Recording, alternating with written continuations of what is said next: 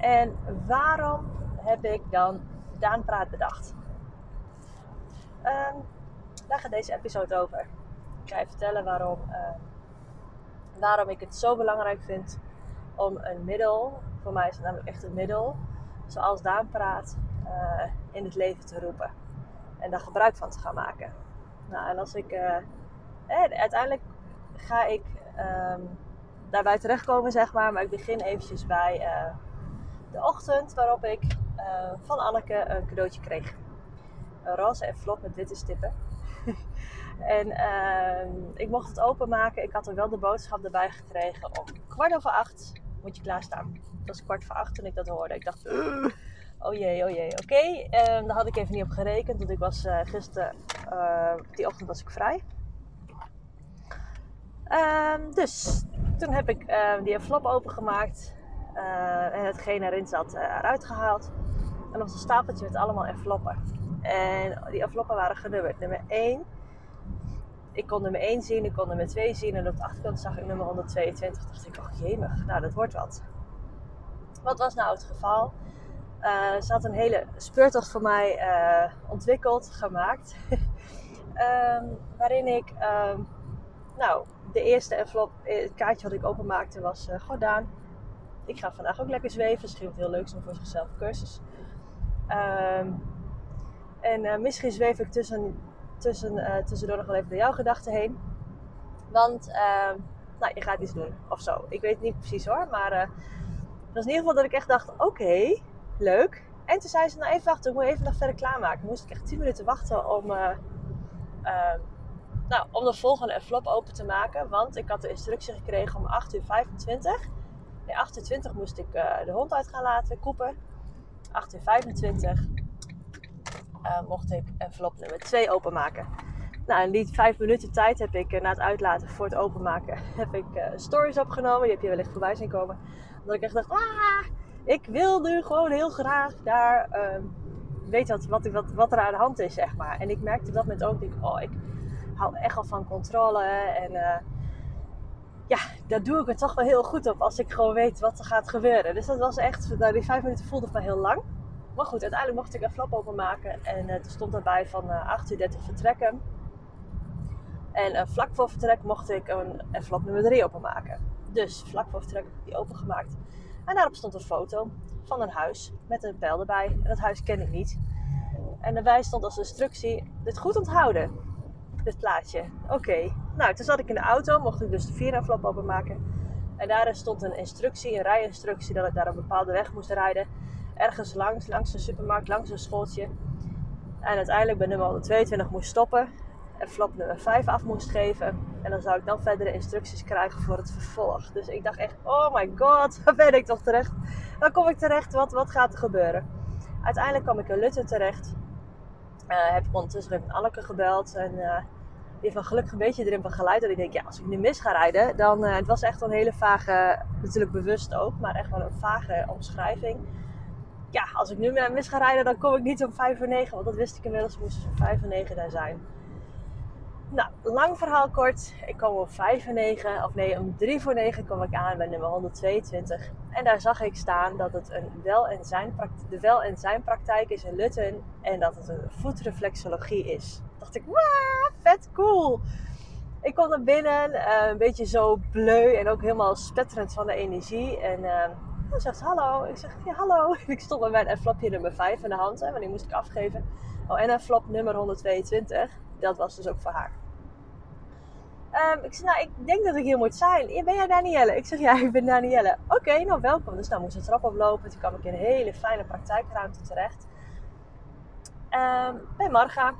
En um, ik ging dus eerst helemaal ratel, ratel, razen, razen. Vertellen wat, er, uh, wat ik allemaal had meegemaakt. En ik vond het echt zo grappig. En zij zegt, ja, ik weet alleen dat het een verrassing is voor je. En dat je heel erg druk bent met je werk.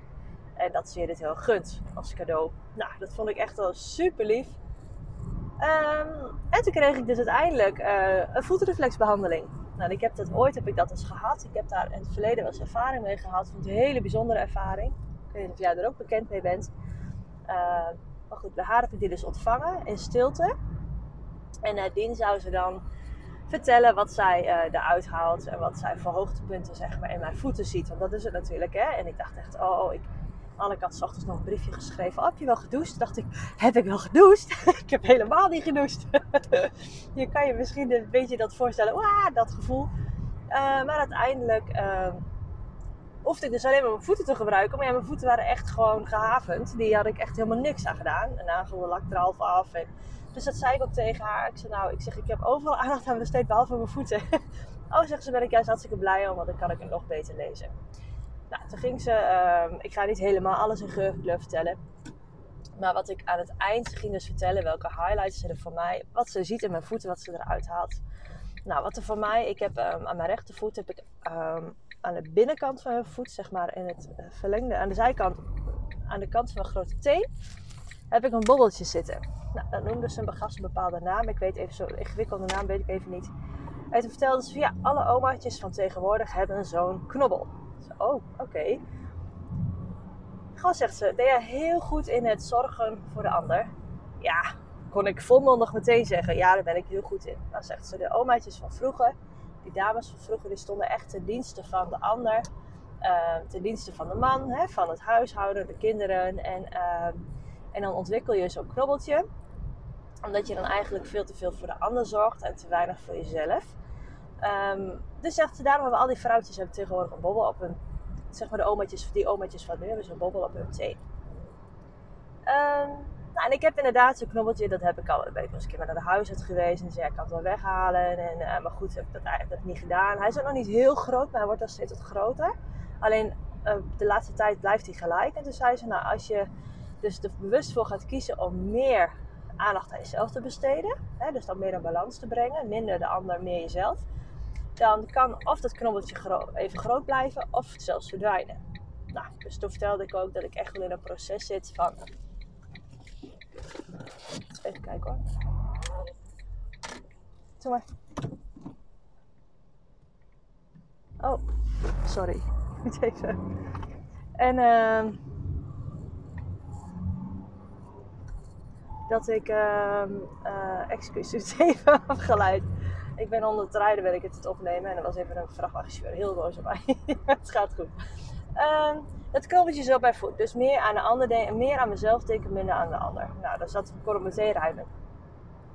Uh, wat ze ook kon zien is dat ik um, op twee tenen, en ik ga niet helemaal precies vertellen welke tenen dat zijn, twee bobbeltjes heb zitten. En toen zei ze ook van, goh, werkt het bij jou zo dat jij als jij iets bedenkt, dat jij het eerst of iets vindt of merkt of voelt, dat je het eerst voor jezelf houdt en dan misschien het tot uiting gaat brengen?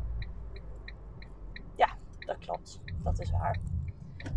Um, en um, dan kom ik ook al bij een heel belangrijk punt voor mezelf waarom ik Daanpraat heb bedacht. Of heb gecreëerd. Ik zei het gisteren of ook tegen Marga van uh, ik heb te lang mijn mond gehouden. En dan heb ik het echt over mijn leven lang. Hè? Dan heb ik het echt al van dan ga ik echt terug naar basisschoolleeftijd. Ik heb zo lang al mijn, uh, zo lang niet gezegd wat ik echt dacht. Niet gezegd wat ik echt voelde. Niet gezegd wat ik echt uh, vond ergens van. Uh, was ik het wel of niet ergens mee eens. dat heb ik echt gewoon heel lang voor me gehouden. En ik zit nu in een proces waarin ik heel bewust daarvan ben. Dat ik juist wil delen wat mij bezighoudt. En wat mij inspireert. En wat ik leuk vind. En waar ik blij van word. En dat wil ik echt zo de wereld in gooien. En daarom is het praten, Zodat ik een middel heb om eindeloos, geheel op mijn manier, op mijn wijze, op eigen wijze, te kunnen vertellen, te kunnen delen, te kunnen inspireren, te creëren, te manifesteren, te animeren. Um, en praat is nu nog alleen audio. Um, ik sluit niet uit dat het in de toekomst ook video gaat worden. Maar de daadpraat, hè? En, en daadpraat kan alles. Maar, en, en volgens mij regels en volgens mij wil. En, uh, dus die knobbeltjes op die tenen, die is, die, wat ze gisteren vertelde, dat, dat staat dus symbool daarvoor. Voor, uh, ja, voor dat stuk. Uh, wat ze ook wil zien. Oh ja, ik heb bij mijn hakken heb ik, ze zegt ja, dat is echt, een, dat is echt een klassieke vorm van eelt. En zegt ze, goh, ben jij, hoe zit het met je het stellen van grenzen? Toen dacht ik, ja hoor, dat is echt zo'n cliché thema voor mij. En ik denk ook voor vele anderen kan ik me zo voorstellen. Ehm, ja, kan het zijn dat je wel eens te vaak over je grens laat gaan? Of dat je te vaak over je eigen grens gaat? Of dat je uh, die eigenlijk constant verschuift? En uh, ja, ja, ja, ja, dacht ik. En zei ik ook volmondig. Dus daar kreeg ik ook een heel leuk gesprek over. En ook dat is echt uh, door de dingen die ik nu aan het doen ben binnen mijn bedrijf. De flow waar ik in zit, uh, de ontwikkelingen die ik aan het doorvoeren ben. Uh,